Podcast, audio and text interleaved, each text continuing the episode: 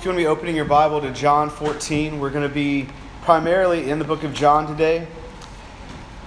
Uh, a couple weeks ago, one of my buddies, Tyler Crawford, was here and he preached, and I was really thankful that he was able to be with us and to uh, not just be with us, but to present a lesson. I think it was really helpful.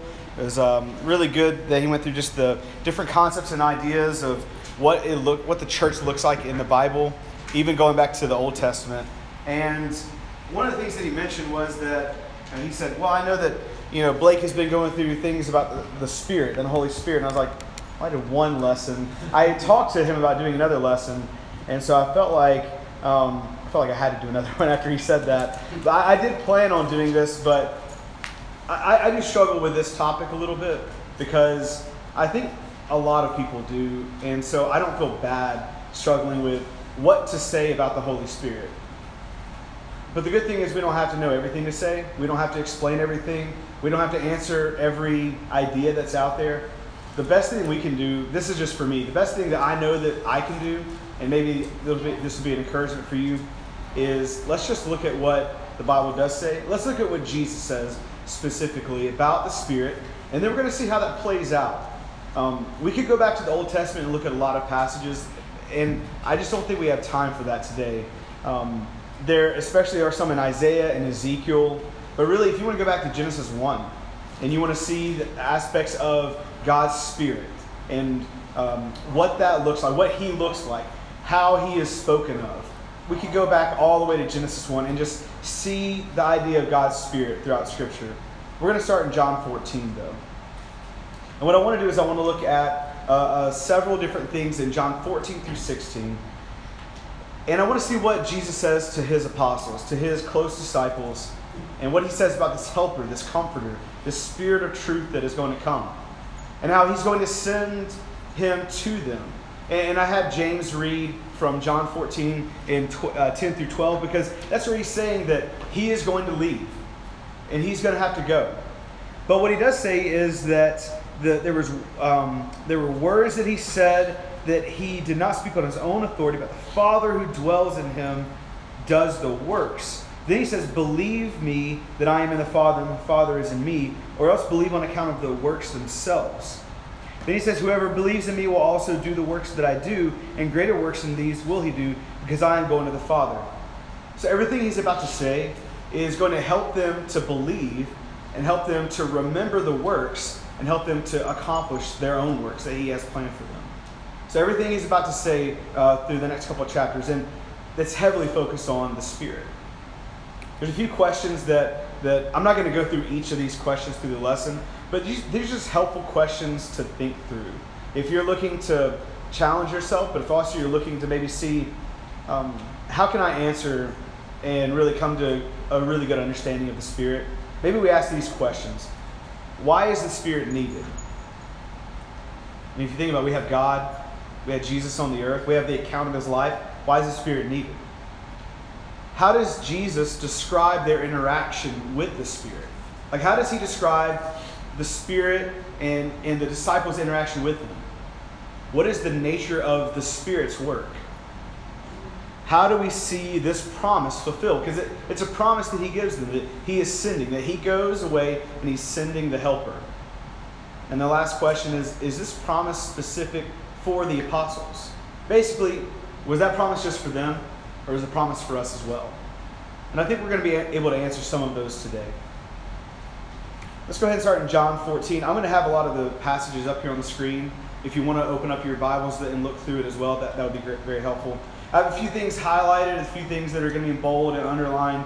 Um, it makes sense to me how they're highlighted. It might not have a whole lot of rhyme reason to you, but those are things just to focus on. So Let's begin in verse 15 of John chapter 14. John 14, beginning in verse 15. Jesus says, If you love me, you will keep my commandments.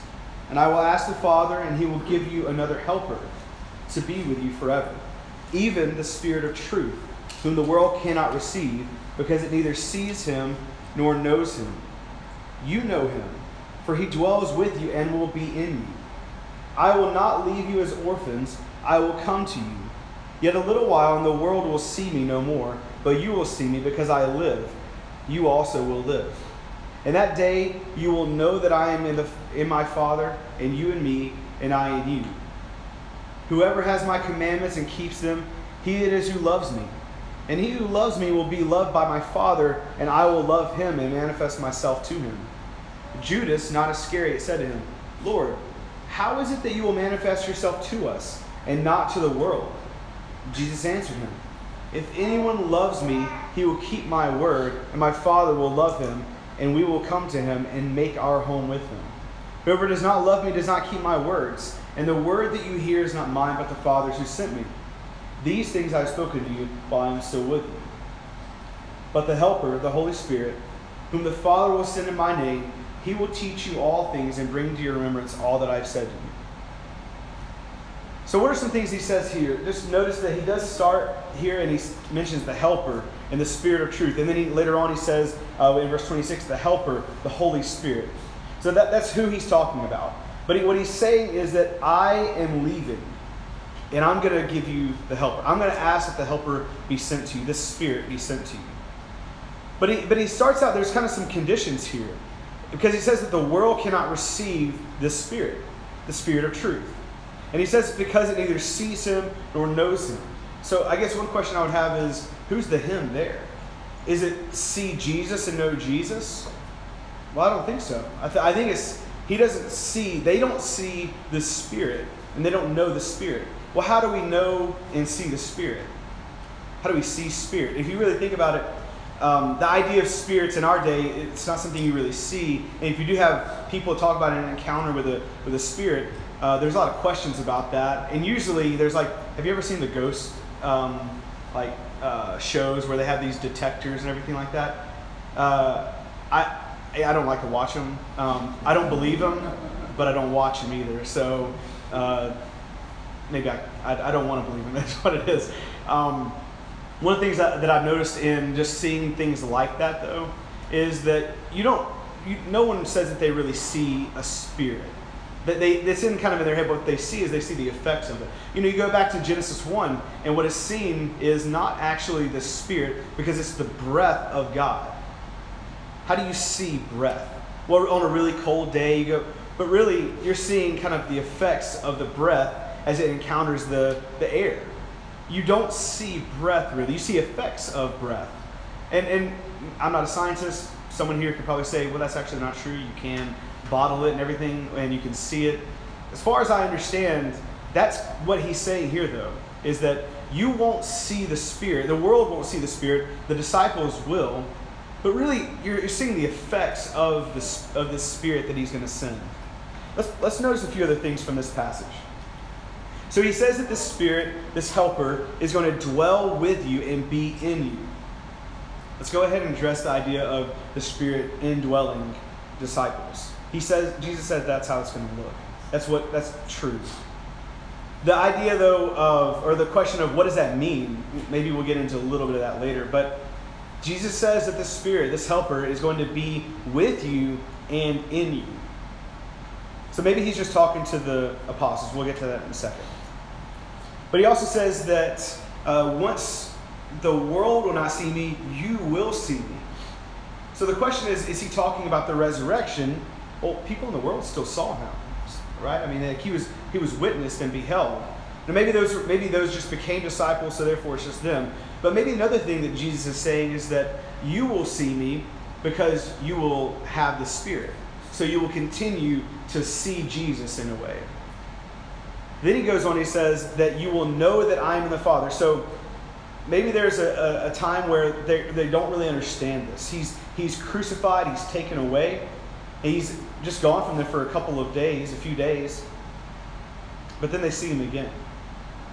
And then they're going to know that he is in the Father. But if he's always, if he's talking about when he leaves and he goes away and he sends the helper, then maybe what he's also saying is that when this helper, the Spirit of truth, comes, then you will know kind of more fully that Jesus is in the Father and the disciples are in Jesus and that he is in them.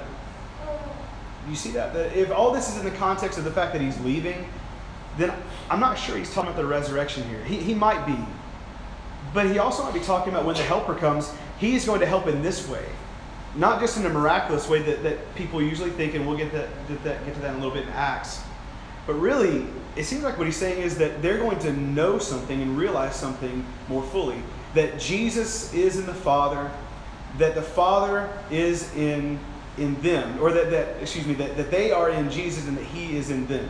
There's this uh, idea of abiding and having a home with each other, dwelling with, it, with each other that He's talking about. Then you go down a little bit later. He says that this helper is going to teach them all things and bring to remembrance all that He has said to them. So, just a few observations from, from John 14 here. And I'm going to be going, I know I'm going kind of quickly through these, but that's, that's on purpose because I think I think it would take a very long time to go through all of these in great detail. So he says that the Spirit will dwell in them and be in them, dwell with them and be in them. I think I have a typo there. So the Spirit will dwell with them and be in them. But he also said that the Spirit is going to do two things. He says the Spirit is going to teach, and he's also going to bring to remembrance what Jesus said. Well, who's he going to do this for? Well, he says it's not the world, it's for them. Well, what, what do they look like? I mean, what separates them from the world? Well, he actually says it in, in John 14, and we didn't read this, it's in verse 21 through 23. He says, Whoever has my commandments and keeps them, he it is who loves me. And he who loves me will be loved by my Father, and I will love him and manifest myself to him. That sounds like he's going to dwell with them. It sounds like the same thing he says the helper's going to do. So, what separates the world from these disciples? And really, if we're going to ask ourselves and look at ourselves, what separates the world from us? We have His commandments, we keep them. We're, that means that we're loved by the Father. Well, why are we why are we loved by the Father? Well, aren't we showing that we love Him by keeping His commandments? Jesus would say that in John 14, 15. But then he says that if anyone loves me, he will keep my word. So he flat out says it here. And my Father will love him, and we will come to him and make our home with him. This idea of dwelling, the, the Spirit dwelling with us, I think this is all talking about the same thing. So, who is this going to happen with? Well, it's not going to happen with the world, but is it going to happen with all the disciples? Well, uh, we know one disciple it's not going to happen with because he's not keeping the commandments. He doesn't love them. What about any of us? Well, well, again, I, I know I'm putting some of this off. We're going to get to this in Acts a little bit later, but if I'm not, if I don't have His commandments, if I'm not keeping His commandments, thereby showing my love for Him, then how can I say I have the love of the Father and therefore He is in me? I can't say that based on what Jesus says here. Let's go on to John 15. So we're going to go to John 15, and let's go ahead and read. We're going to start in verse 18 starting in verse 18, and we'll read through the end of the chapter and then a little bit into chapter 16, actually. If the world hates you, know that it has hated me before it hated you. If you were of the world, the world would love you as its own. But because you are not of the world, but I chose you out of the world, therefore the world hates you. Remember the word that I said to you a servant is not greater than his master. If they persecuted me, they will also persecute you. If they kept my word, they will also keep yours. But all these things they will do to you on account of my name, because they do not know him who sent me. If I had not come and spoken to them, they would not have been guilty of sin. But now they have no excuse for their sin. Whoever hates me hates my Father also. If I had not done among them the works that no one else did, they would not be guilty of sin. But now they have seen and hated both me and my Father. But the word that is written in their law must be fulfilled. They hated me without cause. By the way, that was in Psalm 69 that we read this morning.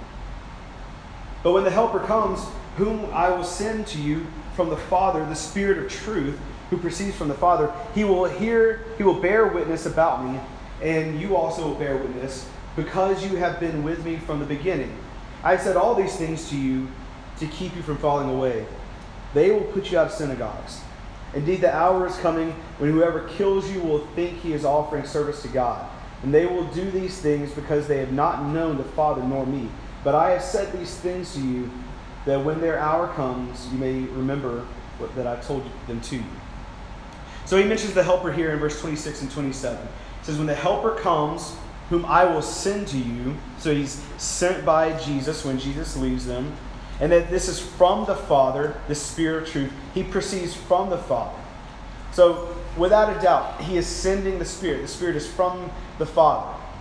We cannot separate the Spirit from Jesus from the Father when it comes to seeing like okay we can, we can see different things maybe they're involved in and different um, attributes potentially but really there's no separating them if if Jesus says several times that he and the Father are one and then he says that that this is proceeding that the Spirit is proceeding from the Father and it's coming from the Father then what, can we not say the same thing about the Spirit that Jesus says about himself he proceeded from the Father and now the Spirit's going to as well so, a few other things just to notice from, from this text.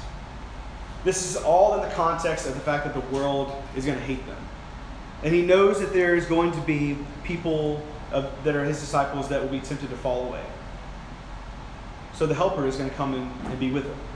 So, the helper isn't just there to just be in them forever.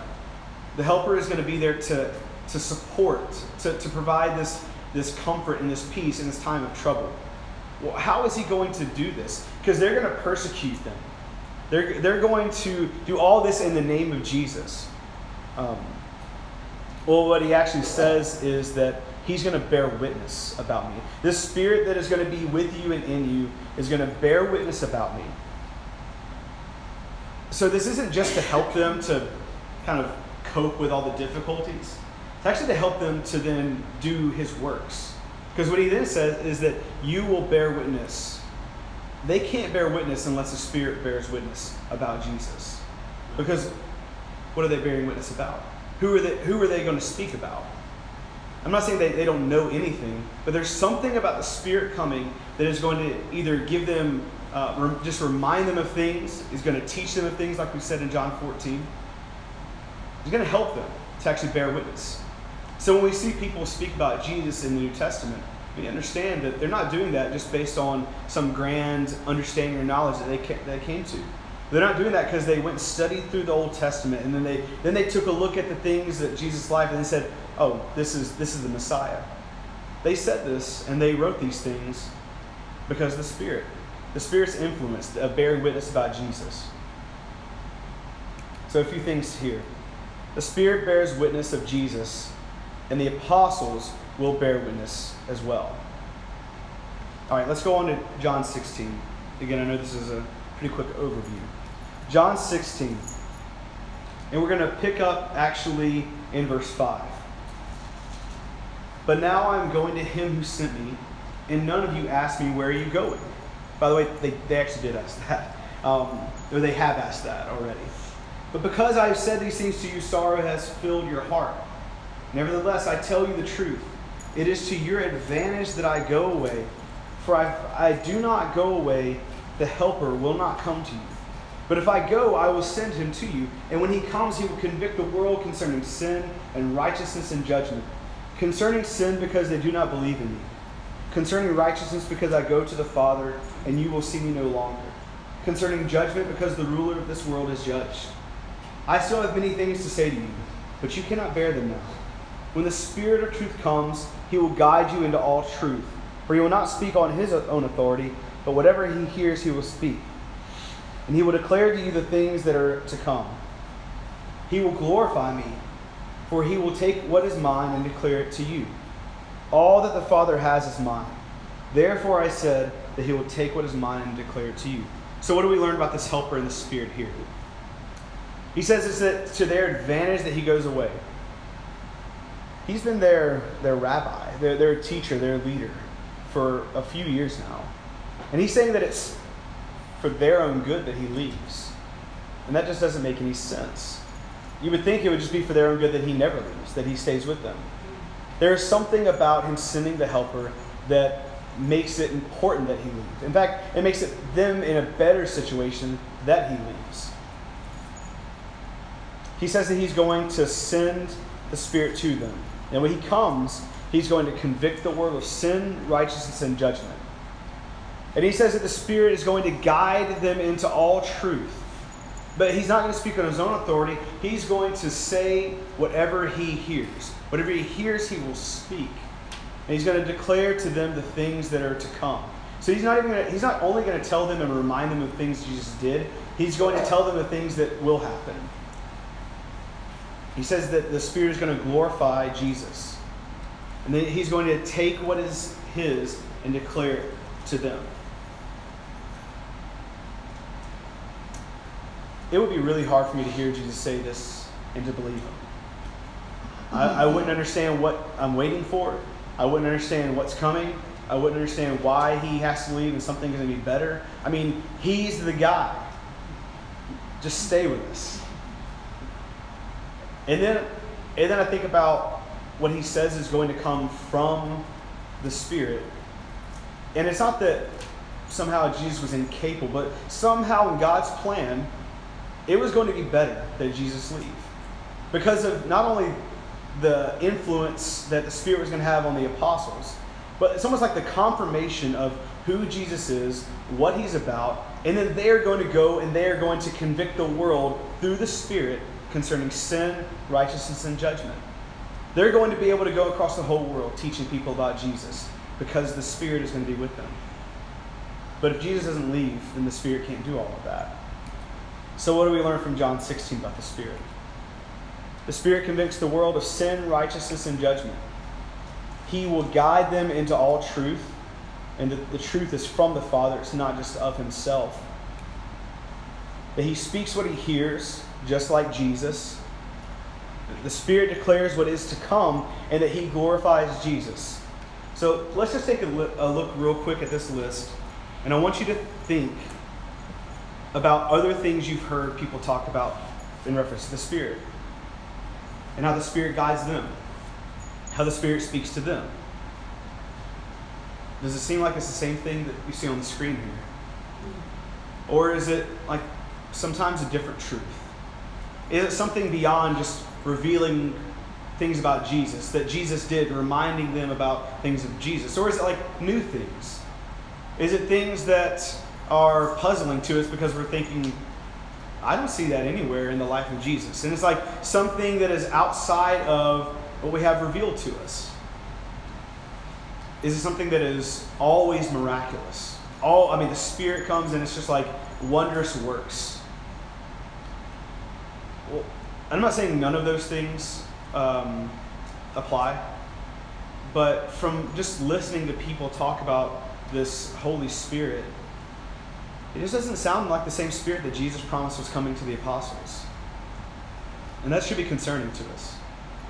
Because if that's what they are being led by, is some spirit that doesn't sound like this spirit, then how can they ever say that they are in Him and that He is in them? And that they are in the Father and the Father is in them? And that they are comforted by difficulties that have come up their way? And they are actually convicted of sin. They are led into actual righteousness and they're prepared for this judgment. How could they ever say that they're glorifying Jesus without the Spirit of that He is sending?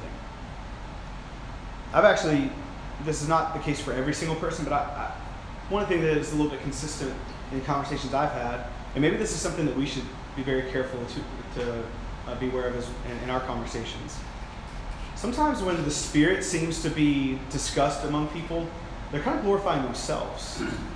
Like, I know this. I did this. I. It's not glorifying Jesus, it's glorifying themselves. And what do we talk about? We say, Well, I've done this. I've put this away from my life. I don't do these things anymore. I'm righteous in these ways. That's what the Spirit's work is. That's we shouldn't take full credit for that, right? We need to be very careful how we speak about the Spirit. But we also just need to know that when we hear other people talk about it, that we shouldn't be shocked that they speak about it, him in ways, and it's hard for me not to say it when speaking about the Spirit. I'm sorry. I, I really have tried over the past couple years to say he because that's exactly how Jesus speaks of him, is a he. Um, we need to be careful what we listen to, but we also need to remind people that everything about the Spirit's work was about Jesus and about bridging this gap between disciples and God. It's not about understanding new things or having a deeper knowledge of, of some sort of thing that doesn't really help us to draw closer to God. All those things are up for speculation. And I don't, I don't see the Spirit dealing with speculations. The Spirit deals with truths. The Spirit deals re- with remembering things about Jesus. So, I want to ask this question for each of these three texts we've looked at in John. What did this wind up looking like? Let's go to Acts chapter 6. We're going to go Acts 6, 4, and 2. Should be pretty easy. I intentionally just kind of broke it down that way. Acts 6, 4, and 2. And I'm not saying that these perfectly align with, with John 14, 15, and then 16, but in all three of these texts in Acts, we're going to see elements from the things we've discussed about the Spirit. So let's start in Acts chapter 6, and let's just set the scene.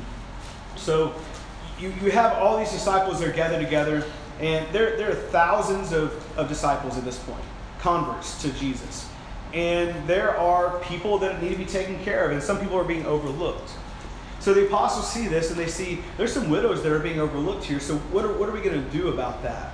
So that they decide that what needs to happen is there needs to be um, six men that are chosen by the number of people. He actually says, he says in verse 2 the 12 summoned the full number of the disciples and said, It is not right that we should give up preaching the word of God to serve tables. Therefore, brothers, pick out from among you seven men of good repute then he says, full of the Spirit and of wisdom, whom we will appoint to this duty. But we will devote ourselves to prayer and to the ministry of the word. And what they said pleased the whole gathering, and they chose Stephen, a man full of the faith, full of faith and of the Holy Spirit, and Philip and Prochorus and uh, Nicanor and Timon and Parmenas and Nicholas, a proselyte of Antioch. These they set before the apostles, and they prayed and laid their hands on them. So, what do we see about the Spirit here? So, first, John 14, the Spirit's going to dwell in them, dwell with them, and be in them. And the Spirit teaches them and brings to remembrance what Jesus said and did. So, what, what were the things about these men that they noticed? Or what were they supposed to notice? Good repute, good reputation. That, that they're known and they're known to be good, honorable men. Well, what made them honorable? They're full of the Spirit and of wisdom. What did that look like? I'll, t- I'll tell you what I think it didn't look like. You go on and you see in the rest of the chapter how there was this idea that when they laid their hands on them, and then you see what Stephen was doing, that he was actually doing great wonders and signs in verse 8. But it doesn't mention that before. It actually just mentioned that he was full of the Spirit, of man full of faith this is just my take on this. I think when you see in verse 6 that they set their they lay their hands on them, it's one of two things. Either A, they're just commending them to this work, these six men, saying, the apostles are saying, you know, we commend you to this work, this is a good work, do this well. Or they're laying their hands on them so they're able to actually have some, some ability, ability to discern among the people what the needs are. Some miraculous ability. And then we see that happen with Stephen, and then he's able to do some signs and wonders in verse 8. What I don't think that we should assume is that when we see that they were full of the Spirit and that Stephen himself was a man full of faith and of the Holy Spirit, that that means that he was going about performing miracles, speaking in tongues, and all of that. I just don't know if we can assume that. What we see happen later on is that there are signs and wonders. So here's the point in bringing that up. That what this looked like as far as the Spirit dwelling in them was that they were known as being good men that were faithful, full of faith, and they were wise. Well, can we not strive for that same thing? Can we not strive that the Spirit would be in us, would dwell within us, and that we, we would have good reputation, be of good repute, that we would be full of faith, and that we would have wisdom? That should be our goal, not to have some signs and wonders. And then what we can see is we are useful to the Lord. Through the Spirit, we have these things and we are useful to God. All right, let's go on to John 15. So now we're going to be in Acts chapter 4. In Acts chapter 4. So you have Peter and John, if you want to go to the very beginning, Peter and John, they, and maybe there's uh, one other, they, they were in front of the priest and the captain of the temple and they're, they're just really annoyed with um, Peter and John. They keep preaching this Jesus and they keep telling people that you Jews, you crucified him, and they're just getting tired of that. So they they lock him up basically. They you know come bef- they make him come before them, and they just kind of keep on asking questions and going through the motions here. So then we get down later on in the chapter, and we'll just begin in verse 19 real quick. But Peter and John answered, Whether it is right in the sight of God to listen to you rather than to God, you must judge. For we cannot but speak of what we have seen and heard. How were they able to do that? It was the Spirit. Remember that he was going to, they were going to see him and they were going to know him. And they were going to hear him because he was going to be saying things that were from the Father. So they threatened them a little bit more. They don't have a way to really punish them, so they, they let them go. Um, and then you see that they were released in verse 23. And, and then all their friends, all, all the Christians, that they're so excited about this, they lift their voices to God. And then you go down to verse 29.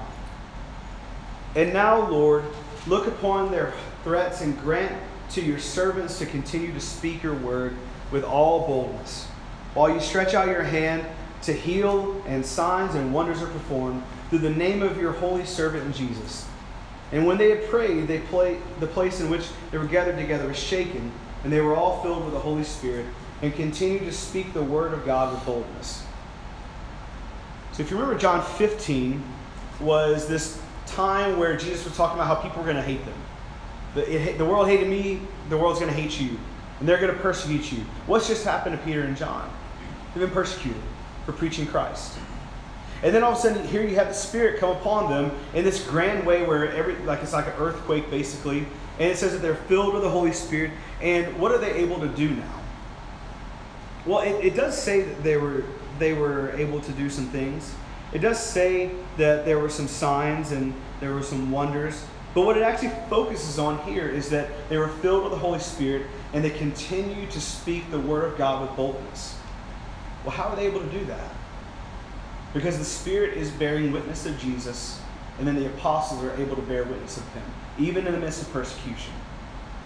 So when we see this, and we want this same Spirit, we want to bear witness of Jesus. And we just think if only I could do something special.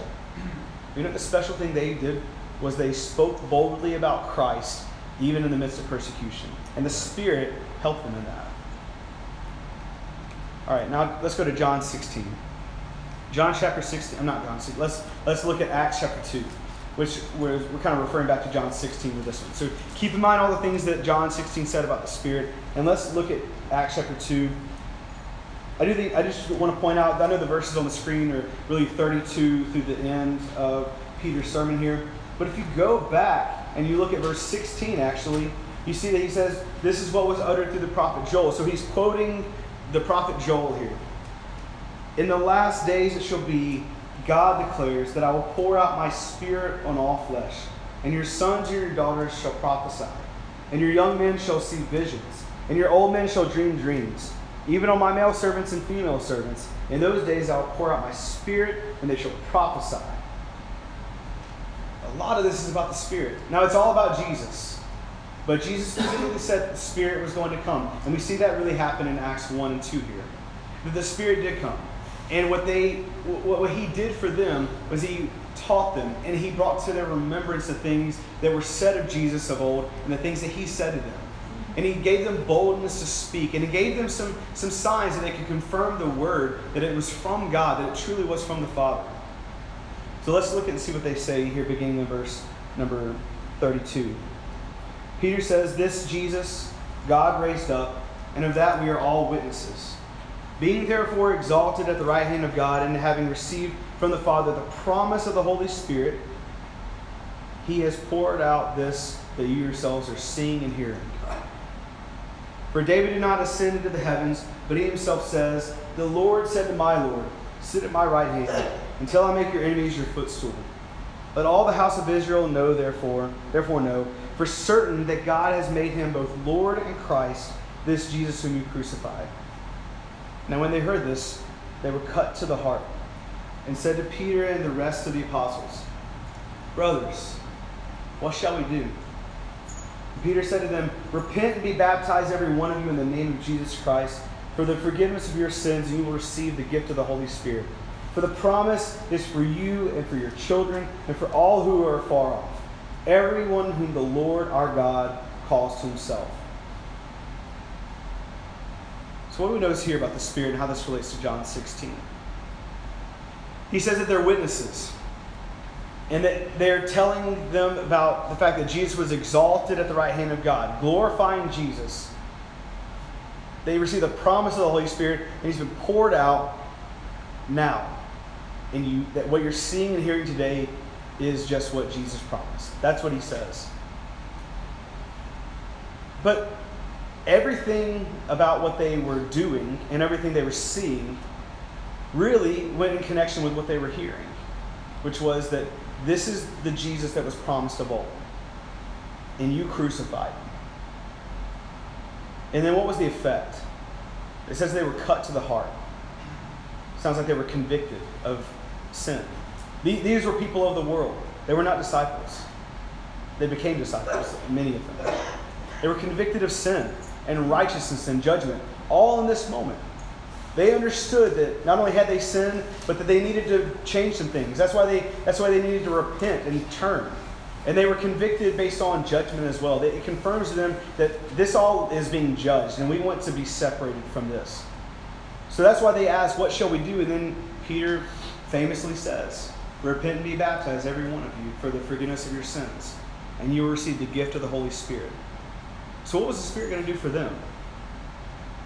Well, would, would the Spirit not do the same thing that He's been doing for them in some ways? That they would, that they would be able to glorify Jesus, that, that He would bear witness to them about Jesus if needed.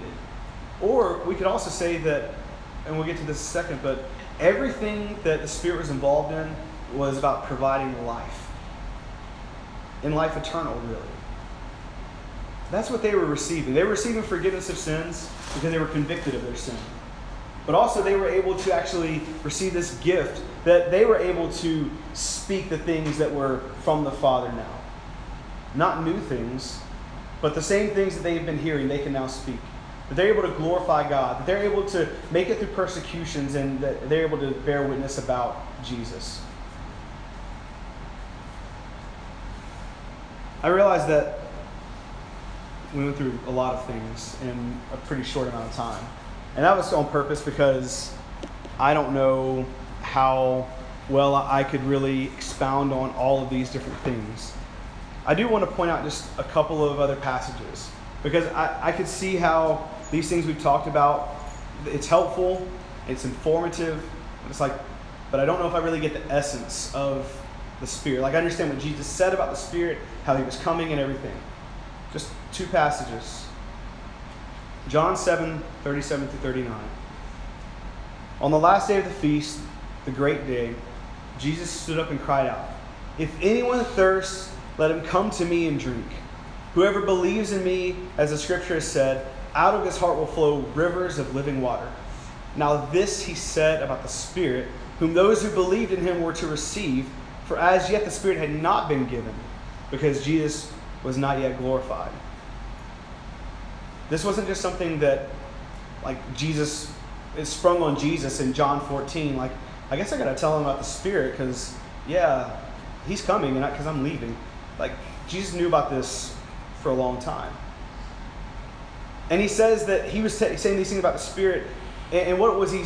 What was the reference to the Spirit here? Well, that if you come to Him, you drink and you have rivers of living water. Well, that, that sounds like salvation. That sounds like true life. And then you go to John chapter 6.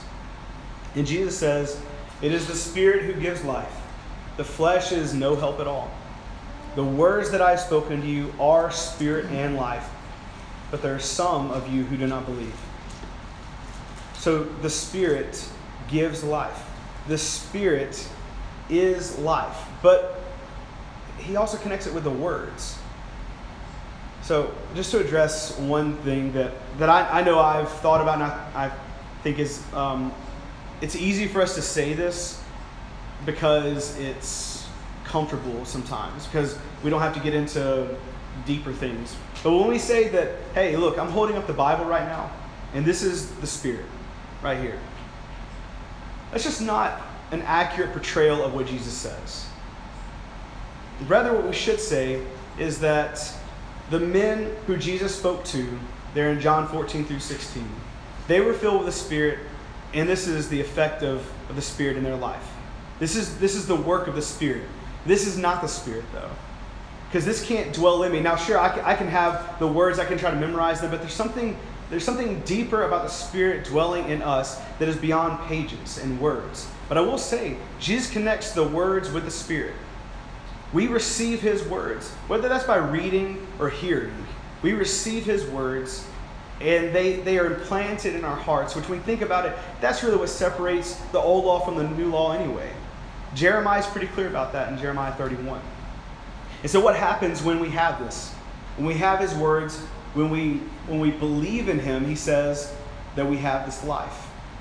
So, I guess really the question is do, have we pursued the Word of God, not just by reading it, but truly pursued wanting to know Jesus, know God, know what He says? Do we believe that? Have we repented? Have, have we been baptized into Christ so that we can actually receive this gift of the Holy Spirit that continues to confirm the words, that continues to bring to remembrance the things of Jesus? Not new things, but things that we, that we already know, things that they already knew. And then can we say that we have confidence, even in the midst of persecution, to bear witness of Christ? And then we can do that until we have life everlasting. So, what does this mean for us today? Well, Jesus spoke about the Spirit, and we should speak about the Spirit as well. But we should speak what we know and what is actually revealed through Christ. We shouldn't just speak about things that we wonder about. That we need to be very careful with that. We need to speak truth through the Spirit. We're not speaking truth through ourselves. We're speaking through the Spirit. So don't don't think that we need to glorify ourselves. So this is all about glorifying Christ. We need to be changed by the Spirit because that's what it says that those men in Acts 6 that they, they were filled with the Spirit. They were full of faith. The Spirit exposes sin, the Spirit reveals righteousness and confirms judgment. And those are the things that we need in our lives to turn to the Lord. And we need to glorify Jesus by what the Spirit does reveal.